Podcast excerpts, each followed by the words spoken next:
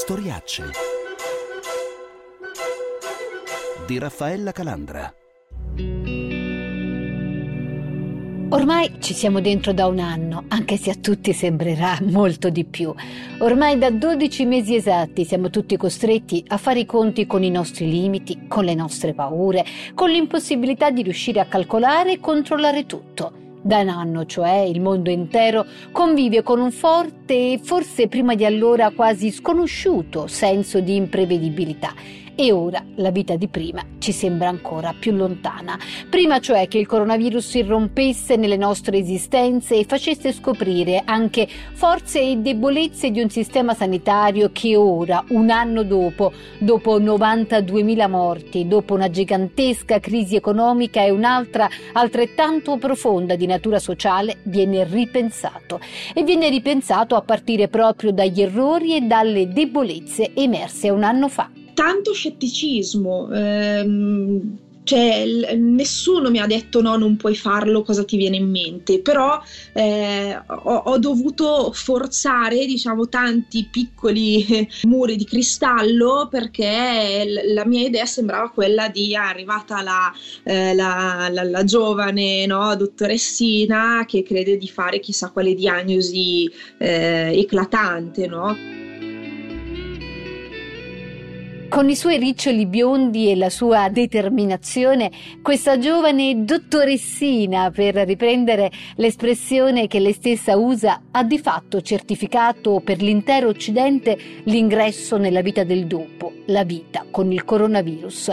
E a distanza di un anno, Annalisa Malara, all'epoca anestesista e rianimatrice dell'ospedale di Codogno, ripercorre ora quello che è stato, soprattutto per valorizzare quello che lei ha imparato e quello che è dovuto cambiare, a cominciare proprio da certe rigidità di protocolli e burocrazia. Mi, mi dicevano, ma eh, scusami, ma hai provato a richiedere il, il, tampone per l'influenza? Certo, ma hai provato a fare l'esame per, per l'HIV? Certo, nel senso che io comunque eh, tutto ciò che era più, eh, più plausibile e, e, più probabile eh, l'avevamo già mandato, avevano mandato i miei colleghi, avevo completato le, le indagini con quello, man- quello, che mancava di più eh, probabile.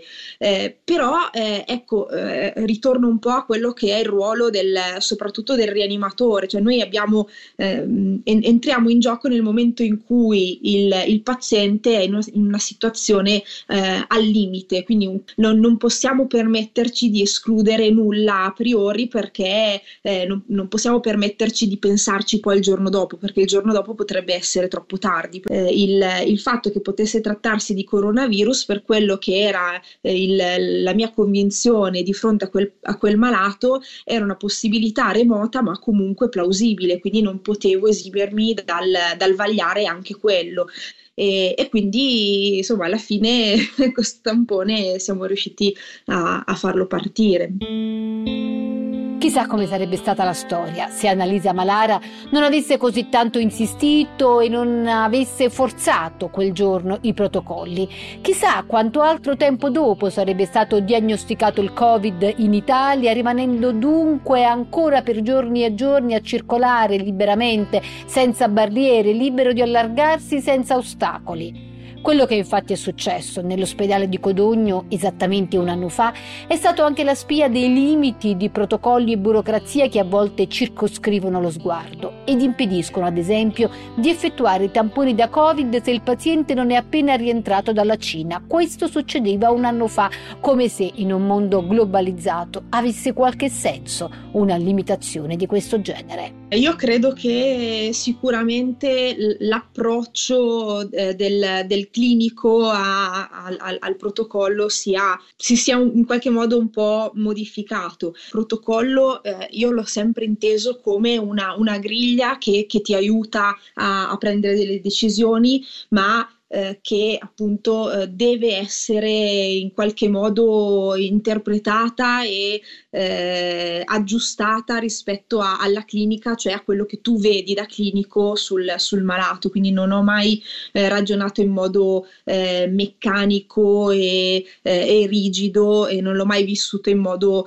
limitante il, il protocollo. È sicuramente un, una, una guida utilissima che serve a standardizzare il lavoro e dà una grandissima mano nei momenti di, di indecisione, però alla fine eh, il, il, malato, se è sotto la mia responsabilità, come è stato quel giorno, eh, è mia responsabilità decidere quale esame fare, quale percorso diagnostico e il mio modo di, di, di, di vivere la, la, medicina e forse, forse questo episodio a, aiuta a tante altre persone a magari interpretarli in questo modo. Quello che Annalisa Malara chiama questo episodio è di fatto quanto successe in un tranquillo e fino ad allora quasi sconosciuto paesone della Bassa Lodigiana tra il 20 e il 21 febbraio 2020.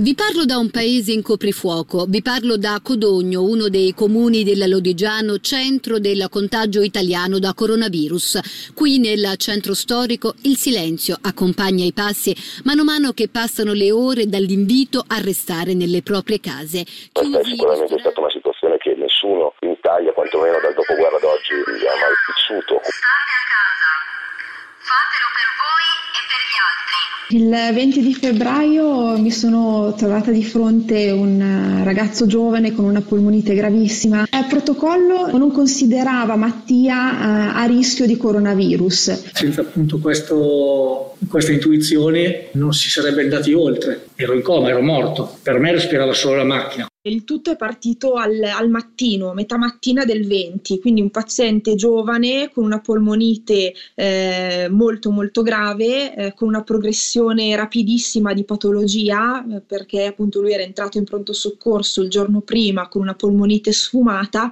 che nell'arco di poco più di 24 ore si era trasformata in una polmonite bilaterale. Un anno dopo, lui, Mattia Maestri, è guarito del tutto.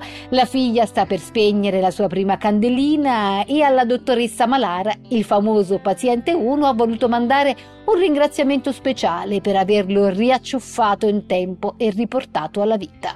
Sì, ma allora in realtà è un ringraziamento reciproco, nel senso che poi quando lui si è deciso a a contattarmi. Eh, eh, quando mi ha contattato mi ha scritto un messaggio bellissimo in cui insomma mi ringraziava di, di avergli salvato la vita. Io gli ho risposto che dovevo ringraziare io lui perché eh, il fatto che lui insomma ce l'abbia fatta penso sia stato di, di, di grandissimo conforto eh, sicuramente per me, per, per, per i medici di, di, Codogno e di Lodi, ma il fatto che sia sopravvissuto eh, ci ha dato eh, gran parte insomma, del, della forza che abbiamo trovato per andare avanti a combattere questo virus, perché proprio ha simboleggiato il fatto che il virus si poteva battere, si poteva tornare a una vita normale.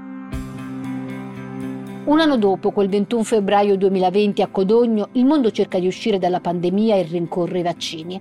Un anno dopo resta però lungo l'elenco delle carenze di un sistema sanitario che ora si cerca di migliorare, ma lungo resta anche l'elenco di tutto quello che tutti, medici compresi, hanno imparato, a partire dalle nostre cicatrici, quelle che ci danno la forza di restare in prima linea, dice Annalisa Malara, l'anestesista di quella notte a Codogno, che poi è stata nell'altro ospedale simbolo del contrasto al Covid in Lombardia, ossia in Fiera, a Milano, prima di cambiare ancora, stavolta per il San Matteo di Pavia, dove lei aveva cominciato da giovane dottoressa e dove anche è stato curato il paziente considerato numero uno, anche se poi, come ben presto è stato a tutti chiaro, numero uno non lo era affatto ho un ricordo bellissimo eh, relativo ai mesi di, eh, di, marzo e aprile di questi medici eh, che da, da Milano in, in, in zone eh, a quel tempo ancora praticamente risparmiate dal, dal virus, dalla pandemia, decidevano in maniera assolutamente spontanea e volontaria di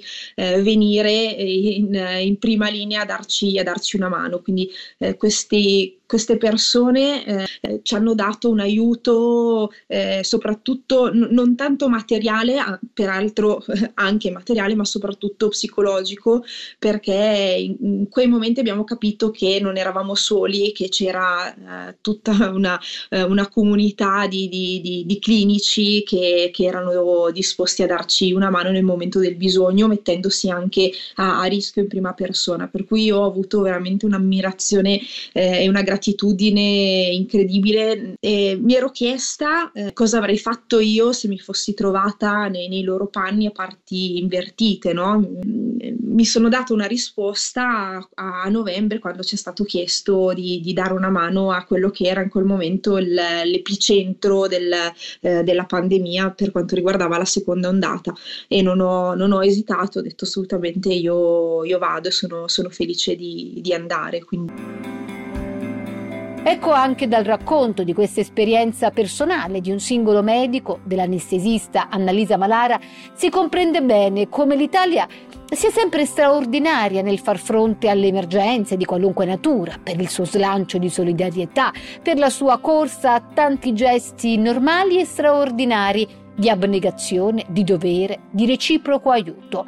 Meno invece l'Italia si rivela efficace nella capacità di programmare, di gestire, di prevedere sul lungo periodo e forse non è un caso se uno degli aspetti cruciali dell'inchiesta aperta dalla Procura di Bergamo sulla gestione del Covid riguardi proprio il piano pandemico, un piano cioè da fare prima per una pandemia che si potesse verificare dopo per non ritrovarsi ad esempio senza mascherine o senza senza abbastanza ventilatori. Da qui ripartono tra pochissimo i racconti di storiacce. Sei a casa tua e ti stai annoiando? No, in realtà no. Sei disperato? No, non sono disperato. Sei solo? Non sono solo, c'è È mia compagna. evidente, sei Ma proprio no. solo. Ma ci pensiamo noi. Ma chi? Entra nella redazione allargata di Off Topic. Ma per fare cosa? Il primo programma in cui tu puoi partecipare dandoci i tuoi contenuti. Cioè, come faccio? Vieni su Telegram Sì. e cerca Off Topic underscore 24. E posso proporre, che so, i luoghi comuni e queste cose qua che fate voi di solito? Quello che vuoi, basta che non stai da solo. Oppure guardaci su Twitch, Off Topic 24. Off Topic, fuori dai luoghi comuni. Ogni sabato alle 21 su Radio 24 e in diretta sul canale Twitch Off Topic 24 ogni mercoledì e venerdì mattina. E faccia un sorriso. Si diverta. Ma no, ma neanche- Che la vita già dura poco. Ma no, ma come? Storiacce. Curare i nostri malati è spesso come la corsa verso la meta in una partita di football americano. Non sarà mai semplice, lineare, senza ostacoli. Ci saranno sempre giocatori avversari che cercheranno di trascinarci a terra e bloccare la nostra corsa verso la meta, verso la diagnosi. Un esame che è meglio non fare, un approfondimento diagnostico che si può rimandare, un protocollo che ti dice che in questo caso non è necessario che tu faccia il tampone e questo è un placcaggio durissimo. E anche qui, come nel football americano, la tua squadra fa la differenza. È vero anche per la medicina, quello che tante volte abbiamo ripetuto qui, a storiacce per contesti del tutto diversi, come il contrasto ad esempio alle mafie. Non si vince con eroi solitari, ma con una buona ed affiatata squadra. Questo è vero ancor di più se la partita di football americano che si gioca, per riprendere la metafora usata da Annalisa Malara, si gioca sulla vita dei pazienti, come avvenne per lei quel 20 febbraio di un anno fa, quando di fatto si ritrovò ad andare contro i protocolli ministeriali che escludevano la necessità di un tampone da Covid per chi non fosse appena rientrato dalla Cina. E allora forse un anno dopo, dopo 92.000 morti, dopo tanto dolore e anche dopo tante inchieste e interrogativi tuttora aperti sulla gestione della pandemia, allora forse bisogna tornare più semplicemente lì, ad un rapporto diretto medico-paziente, con meno burocrazia e più contatto. Questo almeno per una giovane dottoressa che all'epoca era a Codogno e ora al San Matteo di Pavia dopo un periodo nell'ospedale Covid della Fiera di Milano è uno degli insegnamenti principali di quest'anno. Mm, spesso eh, quando hai a che fare con, con, la salute, con la vita delle persone, eh, devi dare il massimo e per quanto riguarda il mio lavoro, il lavoro del rianimatore, devi farlo anche in pochissimo tempo. Eh, il nostro lavoro è un lavoro che eh, di fatto coinvolge anche altre figure eh, cliniche, eh, ovviamente non si può fare tutto da soli e la gestione di casi complessi spesso è una gestione che pone dei conflitti anche a, all'interno delle, eh, delle, varie figure cliniche che prendono parte all'aspetto eh, diagnostico terapeutico di, di, questi, di, questi, pazienti. Per cui eh, la difficoltà spesso è quella di eh, andare tutti nella stessa direzione, che è quella di tutelare il più possibile la, la, la salute e il benessere del, del, paziente. Ovviamente ognuno di noi lo, lo vuole fare, però eh, la, la, visione su quella che è il, il meglio per il paziente spesso eh, o diciamo perlomeno a volte non, non coincide tra, tra, i vari attori che prendono parte alla, alla cura del, dei malati. Quindi eh, a volte è, è difficile eh, riuscire a, a ottenere eh, l'esame richiesto piuttosto che il, il farmaco richiesto o il trattamento richiesto appunto il tampone anti-Covid richiesto.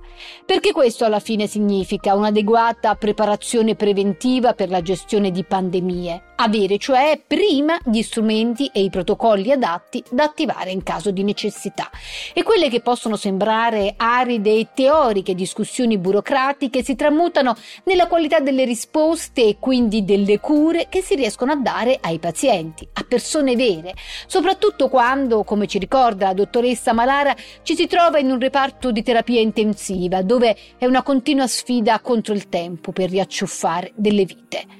Ad un anno esatto da quel giorno a Codogno, che segnò l'inizio di fatto della pandemia da coronavirus, quando lei non era ancora la giovane e determinata anestesista che forzando le regole ha fatto scoprire il Covid, se ripensa a tutto ciò che ha imparato, per prima cosa Annalisa Malara ci indica altro. Ho imparato che purtroppo è un virus che può colpire chiunque, e con chiunque intendo giovani, vecchi, sani, malati, ricchi, poveri, medici, infermieri, chiunque.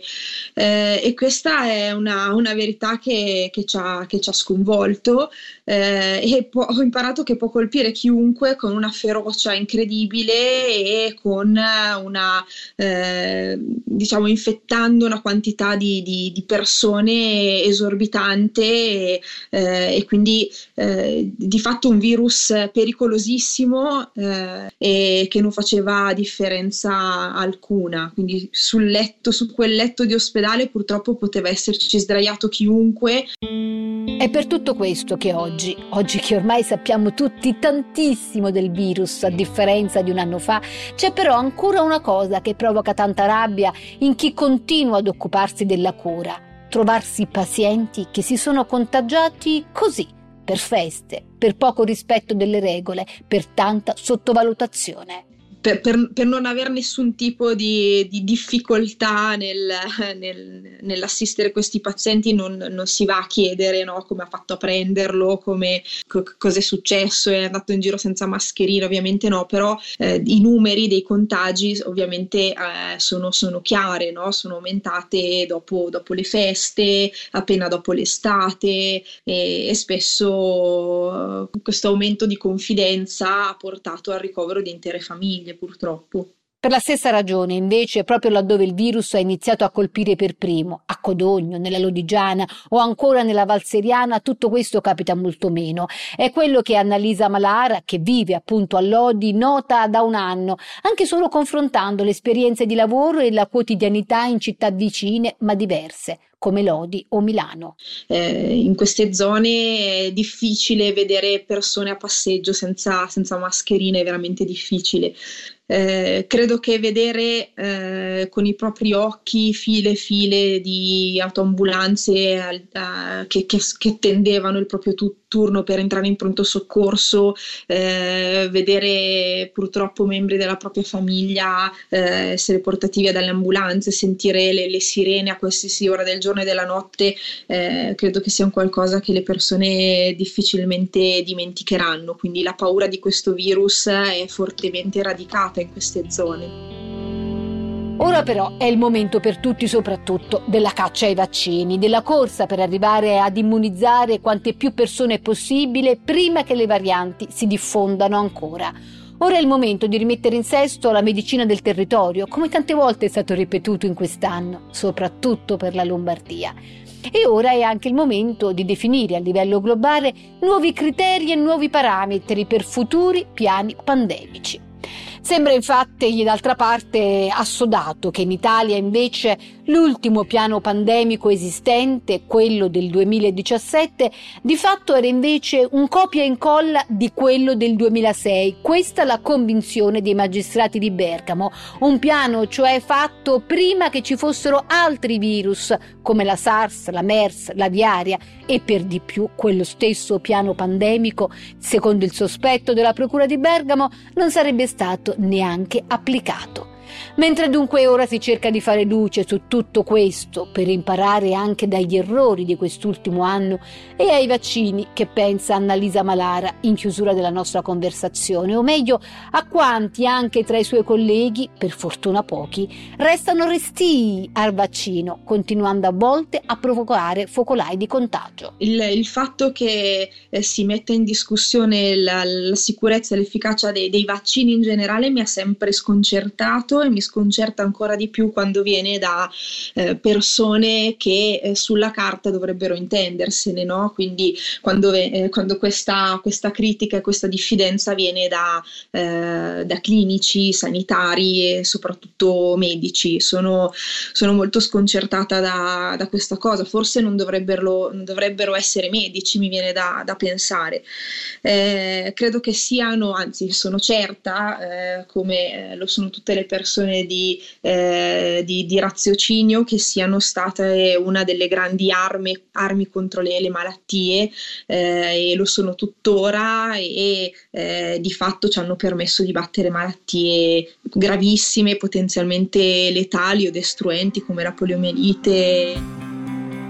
Per quanto invece ci riguarda, sperando che questa sia anche l'opinione di tutti gli ascoltatori di Storiacce, non vediamo solo l'ora che arrivi il nostro turno per poterci vaccinare e poterci lasciare davvero quest'ultimo anno, cominciato una notte a Codogno alle spalle. I racconti di Storiacce di Raffaella Calandra. In regia Paolo Corleoni. Per riascoltare questa e tutte le altre puntate, il sito è radio24.it. Seguiteci e scriveteci anche con vostre segnalazioni e commenti sulla pagina Facebook di Storiacce o via mail. Ci trovate anche su Instagram e Twitter all'account Raf Calandra. A domenica prossima!